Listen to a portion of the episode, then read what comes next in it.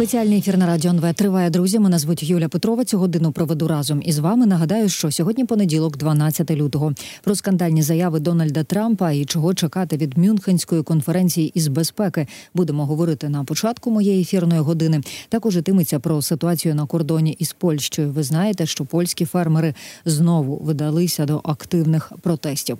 Розпочнемо із справ міжнародних. І спочатку йтиметься про Трампа і чого він там наговорив. Е, у найближчим найближчим часом, е, зокрема на мітингу у південній Кароліні, Трамп заявив, що заохочуватиме Росію атакувати будь-якого члена НАТО, який не платить по рахунках, як частина військового е, альянсу. Ви знаєте, що з цього приводу вже обурилися і представники НАТО. Ян Столтенберг, зокрема, зробив свою заяву. Обурився із приводу цієї заяви і е, Джо Байден, чинний президент Сполучених Штатів. Ну і коротше кажучи, будемо також розбиратися із цією е, заявою. Екс-президент США розповів, зокрема під час свого виступу, як переконував інших західних лідерів збільшувати військові видатки під час свого першого президентського строку у 17-21 роках. Ось його цитата: НАТО був банкротом, поки я не з'явився. Так Трамп сказав ще раз. Нагадаю, «Е, я сказав, всі будуть платити. Вони сказали: ну, якщо ми не платимо, ви все одно будете нас захищати цитати. Я сказав точно ні. Вони не могли повірити в це. Кінець цитати за словами Трампа, президент однієї великої країни якось запитав його, чи Сполучені Штати будуть далі захищати їх від вторгнення Росії, навіть якщо вони не заплатять. Ні, я не став би вас захищати. Нібито відповів Трамп тому президентові. Насправді я заохочував би Росію робити все, що їм заманеться. Ти маєш заплатити, ти маєш заплатити по рахунках. Ну і під час виступу у південній Кароліні, 10 числа, Трамп також засудив виділення великих обсягів фінансової допомоги іншим країнам. Розуміємо, що говорив він і про Україну. Також ось знову цитата Трампа. Вони хочуть дати майже 100 мільярдів доларів кільком країнам 100 мільярдів доларів. Знак оклику е, і закликав надавати гроші іншим країнам лише як е, позики. Ну і член члени НАТО за п'ятою статтею Північно-Атлантичної угоди зобов'язуються захищати будь-якого учаснику альянсу, який зазнає нападу. Це я вам нагадую, друзі. І Білий Дім назвав коментарі Трампа жахливими та безглуздами. Це також була цитата. Будемо про все це зараз говорити. Руслан Осипенко, дипломат і експерт, міжнародник, виходить зараз на прямий зв'язок зі студією. Пане Руслане, добрий день, слава Україні. Героям слава вітаю, пані Юлія. Наговорив Трамп днями сім мішків гречаної вовни у південній Кароліні. За його словами, і за допомогу Україні Сенату голосувати не потрібно. І чому б Росії не напасти на одного із членів НАТО, які не виконують фінансові зобов'язання перед альянсом? Давайте розбиратися, чому завжди багатослівного Трампа знову прорвало. Поясніть, будь ласка, і для кого лунали ці заяви? Ну і що нам з того розуміти? Ну, в першу чергу, я думаю, що вони були спрямовані і на внутрішню аудиторію, і в другу чергу на європейців більшою мірою. Це говорить про те, що Трамп все таки буде проводити більш всього е, ізоляціоністську політику, спрямувавши ресурси всередину Е, Сполучених Штатів для вирішення внутрішніх проблем. Він багато на цьому наголошує. Там і про позики, пам'ятаєте, він казав там, що не будемо давати, значить, е, гроші більше нікому там своїм союзникам допомагати. Хай беруть в борг там ну на нормальних на нормальних умовах, але хай беруть в борг. Це все вкладається от в єдину картину його бачення світу. Як він бачить світ? А він бачить світ таким чином, що Америка для того, щоб Америка зайнялася своїми внутрішніми проблемами, йому треба замиритися з Росією. Замиритися з Росією можна за рахунок е, кого? Ну як мінімум України, як максимум е, за рахунок європейців, е, там якоїсь якихось поступок з їхнього боку. Тому ну тренд, я вам скажу чесно кажучи, такий небезпечний насправді, хоч він і використовується в цій передвиборчій гонці, от як важель тиску, скажімо так, на діючу адміністрацію, яка навпаки підтримує союзників і союзи, і намагається там профінансувати союзників, забезпечивши з одного боку стійкість України, а з іншого боку солідарність, е, продемонструвавши солідарність з Європою, тому що європейці ставлять питання: ми проголосували. А ви е, як як лідери, чи проголосуєте, чи в змозі ви взагалі е, ну утримати, скажімо так, лідерські свої позиції, про які ви казали раніше, і тому солідарність також важлива. Так, от стійкість і солідарність дві ці речі, які забезпечував Білий Дім, і атакує Трамп. Слухайте, ну от маємо реакцію і Білого Дому, і представників альянсу, зокрема Янса Столтенберга, генсека альянсу. Він каже про те, що е, розмови про те, що члени оборонного альянсу не захищають один одного, підривають спільну безпеку, і такі заяви ставлять під загрозу життя американських і європейських солдатів. Це пряма цитата Янса Столтенберга. А от із такими звинуваченнями, невже Трампу за такі слова нічого не буде? Нічого не буде, тому що на жаль, тому що Трамп для нього головна ідея це посісти крісло президентське. Для цього, е, як то кажуть, він готовий застосувати будь-які важелі важелі тиску, використати будь-які інструменти. І ми бачимо, що він навіть грається з національними інтересами Сполучених Штатів Америки, тому що фінансування якраз союзників, наприклад, того самого Тайваню, що це не національні інтереси Сполучених Штатів, чи, наприклад, третьої лінії оборони, якою є Україна. Е, у боротьбі у протистоянні з персоналістським табором цими режимами, які претендують на те, щоб проводити е, нову міжнародну політику такого е, диктату в світі. Хіба це не, не важливо? Важливо, і це все Трамп, як то кажучи, може використати на догоду своїм особистим інтересам, які полягають в тому, щоб зайняти президентське місце. На жаль. На жаль, ну і Байдена маємо також реакцію. Він сказав знову таки жахливими небезпечними ці слова е, Трампа і попередив, що потенційний другий термін Трампа зруйнує американські відносини міжнародні, заохотить ворогів Сполучених Штатів. Ми розуміємо, що зараз ви вже про це говорили. Використовується е, ця риторика під час е, передвиборчої гонки, під час передвиборчих перегонів в Сполучених Штатах. Але дійсно наскільки це небезпечно зруйнувати американські міжнародні міжнародні відносини. Е, невже на це піде Трамп, е, якщо стане президентом?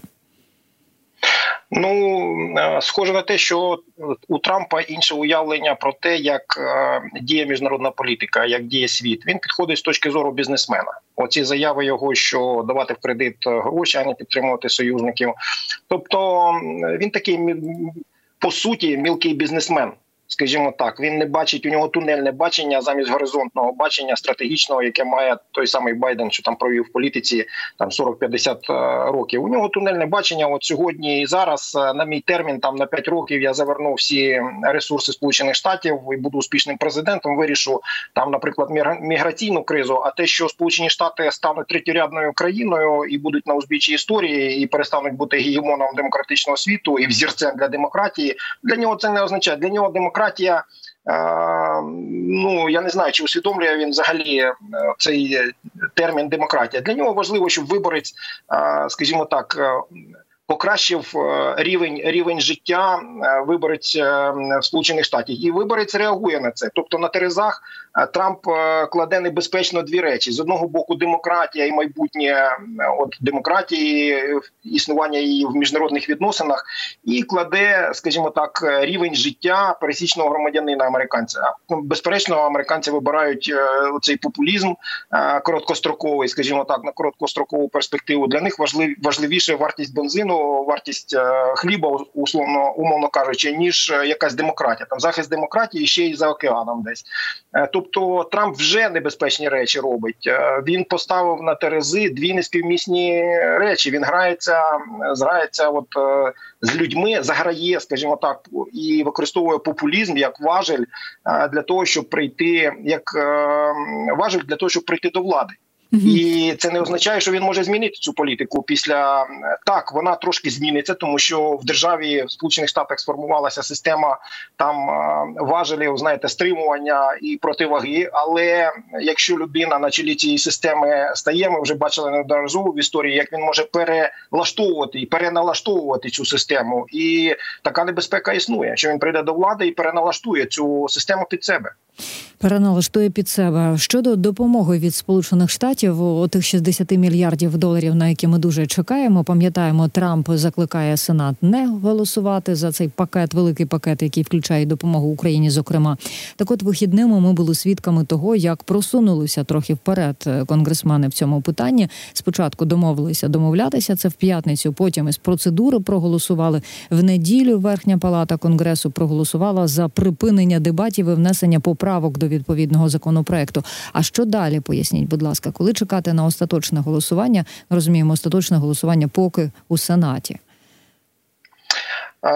Тренд позитивний, якщо казати про проголосування, дивіться, з'являється бажання ну, у частини республіканців, не бажання, а усвідомлення того, що що лежить на терезах. На терезах лежить якраз майбутнє Америки. Скажімо так, це не через підтримку союзникам. А взагалі мова йде чи лишиться Америка е, отим взірцем демократії і лідером демократичного світу. І тому ми бачимо з кожним голосуванням, хоч там на один голос, але прибавляється республіканців, які розуміють, усвідомлюють е, важливість е, для Америки цього голосування. Я думаю, і те, що голосували в неділю, і дебатували в неділю, також важливий момент.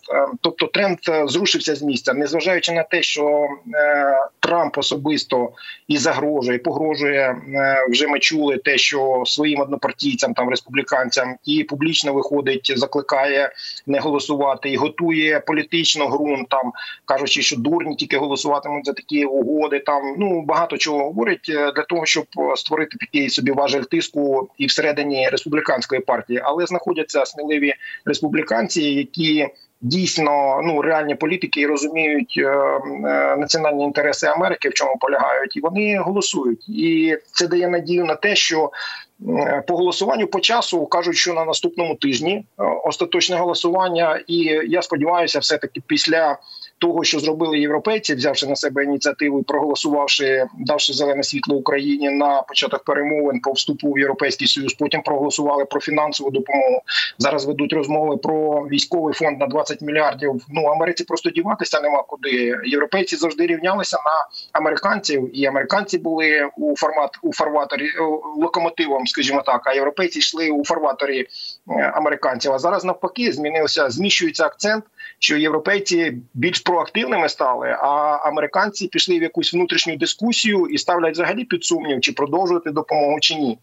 Але у такими діями е, європейці все таки зменшують маневр для американців і підштовхують їх до до того, щоб вони також проголосували. Вже е, подивіться, скільки візитів було здійснено е, в Сполучені Штати Америки, таких важковаговиків там і канцлер Німеччини, і генсек НАТО. Багато хто роз'яснює, може не розуміють там частина республіканців е, не розуміє важливість і історичність моменту. Так, от вони особисто їдуть і агітують е, до того, щоб все таки проголосували вони за допомогу е, союзникам. І я думаю, що маневру не так багато американців лишається, і все таки сподіваюся, що вони проголосують за цю допомогу. Е, тоді я хочу з вами поговорити якраз про Америку і про Європу. Про візит Олафа Шольца, канцлера Німеччини до Сполучених Штатів. Пам'ятаємо, що відбувався він наприкінці минулого тижня. Власне е, про що говорили Байден і Шольц? Чим важливий цей візит для України? Хочу спитати у вас. Знаємо, що зустрічався Шольц із е, представниками сенату, причому із республіканцями, із демократами, і мав персональні переговори із Джо Байденом. І тут цікаво, чи вдалося Шольцу переконати сенаторів, які він важелі впливу мав таки проголосувати за допомогу Києві, і чи вдалося Байдену переконати Шольца надати Україні Тауруси? Також багато говоримо про це в нашому ефірі. Так, Тауруси, мабуть, важливе питання було, але були важливіші питання. Я вважаю, під час цього візиту. Е, важливішими питаннями були для Шольца, які по перше, дійсно переконати своїх партнерів, що ми не можемо перебрати на себе європейці, не можуть весь тягар взяти. Давайте зберігати солідарність і підключайтеся. Все таки ви ж були лідерами. Підключайтеся і допомагайте фінансувати е, наших партнерів. Це один момент. Інший момент, і я думаю, ще більш е, важливий стратегічний Шольц хотів почути від усіх політичних груп і від демократів, від республіканців, від Білого Дому, від представників. Він хотів почути їхнє бачення, якщо зміниться адміністрація, чи чи продовжить Америка бути отим лідером, чи вона може піти в внутрішню ізоляцію і в зовнішню свою ізоляцію, скажімо так, для того, щоб вибудовувати в майбутньому стратегічні плани в Європі, тому що Німеччина є локомотив Європи. На Німеччину всі погляди в Європі, тому що вона більш ефективну економіку організувала. Вона має більше грошей, можливості політичного впливу, і тому всі дивляться на Німеччину, тобто на них більша відповідальність середині Європи. І Шольц поїхав у Сполучені Штати, щоб власноруч на розвідку, скажімо так, щоб переконатися, що ж буде, чи спробувати зрозуміти, що буде в 25-му році, коли зміна відбудеться в Білому домі, і як діяти Європі в зв'язку з цими з цими змінами. Ось що було більш головне. А давати не давати так. Це також важливі там дальнобійні ракети, але тут про стратегію зараз іде йдеться не про про тактику, тактичні речі. Про тактичні речі зрозуміло, що їх треба давати, тому що ну Росія не зупиниться, війна не зупиняється.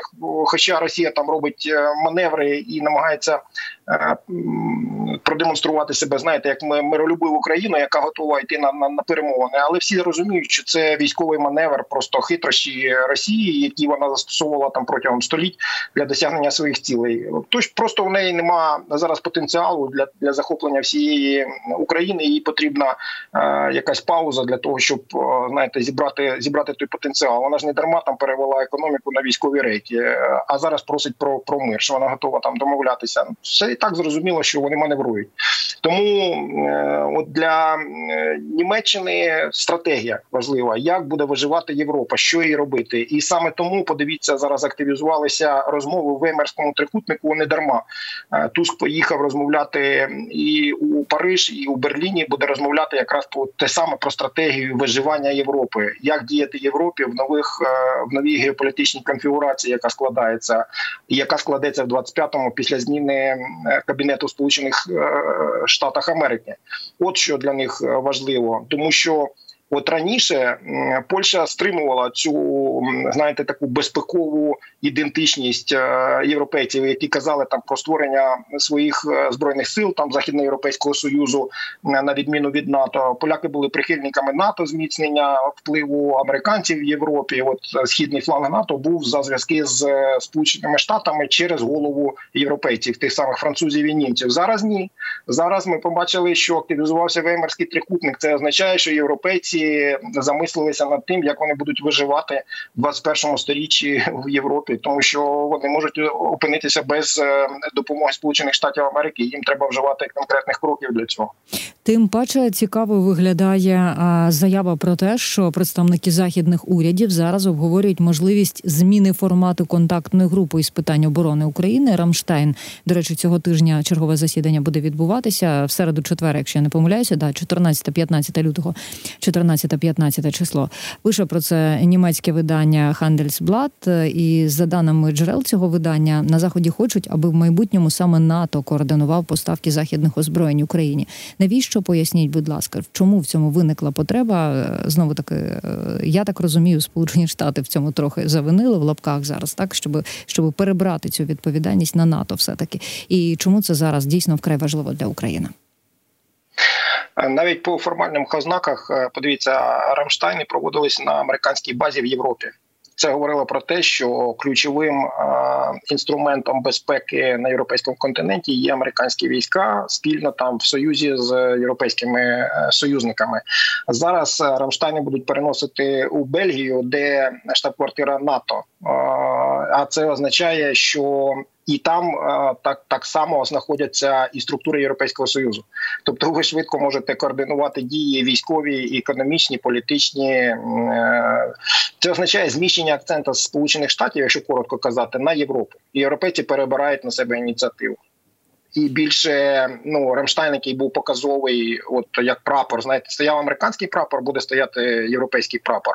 Вони безперечно не хотіли б цього, але вони розуміють, що обставини так так підштовхують їх до цього, змінюється, що їм потрібно брати більше на себе відповідальність, і дискусії якраз будуть е, спрямовані в те, е, в той бік е, оцієї безпекової ідентичності Європи, чи створювати свої власні сили, чи НАТО використати, якщо Сполучені Штати виведуть, наприклад, свої американські війська за Трампа з Європи, може використати структури НАТО, інфраструктуру НАТО для того, щоб на цій базі створити власне європейський свій НАТО щоб не багато там витрачатися, скажімо так. От, Тобто, от оці дискусії зараз будуть вестися в Європейському Союзі, а Україні будуть допомагати, тому що Україна забезпечує час для цих дискусій. Слухайте, ну а от є повідомлення про те, що таку концепцію перебрати більшу відповідальність е, на НАТО підтвир... Е, підтримує східноєвропейські держави, а також Велика Британія і Франція. А от Німеччина скептично поки що налаштована, е, тому що там вважають, що це підживлюватиме наратив Кремля про те, що НАТО воює із Росією. Ми пам'ятаємо, як на початку повномасштабного вторгнення боялися цієї історії в Європі. Не дай Боже, не дай Боже про це говорити. Чи є шанси взагалі для такого переформатування? Голосування, чи стануть вони дійсністю, як ви вважаєте? Ну і відповідно, чи виграє від того Україна?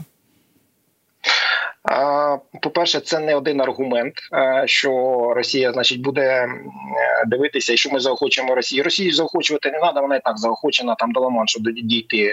Це не, не працюючий не працюючий аргумент, скажімо так. Це політики можуть його використовувати. Але аргумент той, що Німеччина буде платити за це все, за всі ці плани. Хто буде розплачувати? Греція не заплатить і Португалія, заплатить Німеччина за створення цих безпекових інфраструктур. Це ж величезні кошти. Це сотні мільярдів євро. Це не не 10 мільярдів там допомоги Україні, це сотні мільярдів і перелаштування е, всього бюрократичного апарату, і багато багато чого там створення тому того самого військового шенгену тільки займе представте розшити інфраструктуру, щоб е, військові контингенти спільні європейські вільно пересувалися по всій території Європи. Тобто, це зміниться обличчя Європи не тільки в військовому і безпековому плані, а й в політичному. Вона більш об'єднаною буде, більш з'єднаною працювати як єдиний механізм, але платити за це мусить на жаль, Німеччина вона це розуміє і тому залякує, каже: ну ми будемо не потрібно поспішати, бо ми будемо захочувати Росію, що вона сприйме це, що НАТО втягнулося в війну. Угу. Ну і ще одну подію хотіла б з вами обговорити. Подію нинішнього тижня в п'ятницю, 16 числа, в Мюнхені розпочнеться конференція із безпеки. Відомо, що відбуватиметься вона без урядовців з Росії та Ірану. Москву і Тегеран представлятимуть неурядові організації. Від РФ приїдуть ще так звані опозиційні е, політики. Скажіть, чого чекати від Мюнхенської конференції цього разу, цього року? А я чула, що і читала, що готують нову угоду із Україною зараз? Йдеться про ці договори із безпекою, е, які вже підписані із Британією.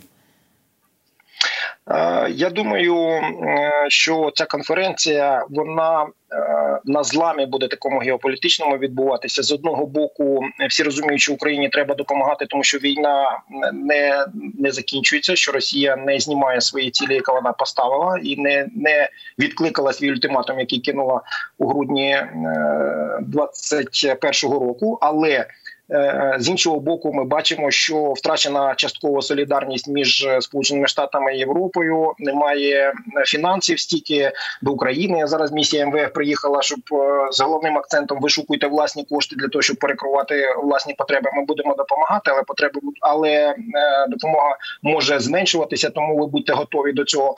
Тобто такий зламний трошки період. І я думаю, що в цих умовах будуть лунати голоси до того, щоб а давайте.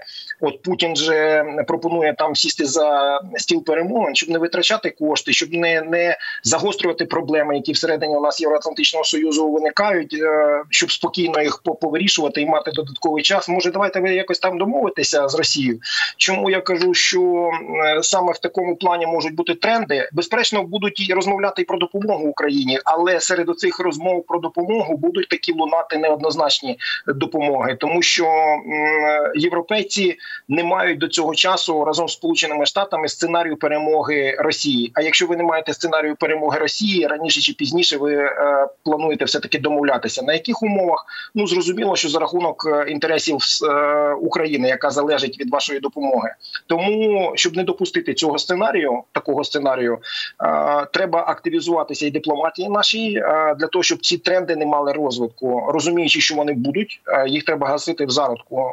Ці тренди, роз'яснюючи, які наслідки для Європи будуть з того, якщо ви заохотите оцього горе історика, значить відвоювати там свою зону впливу там до тисячі, це може бути зона впливу до 1997 року. Там це країни Центральної і Східної Європи. А це вже війна з НАТО.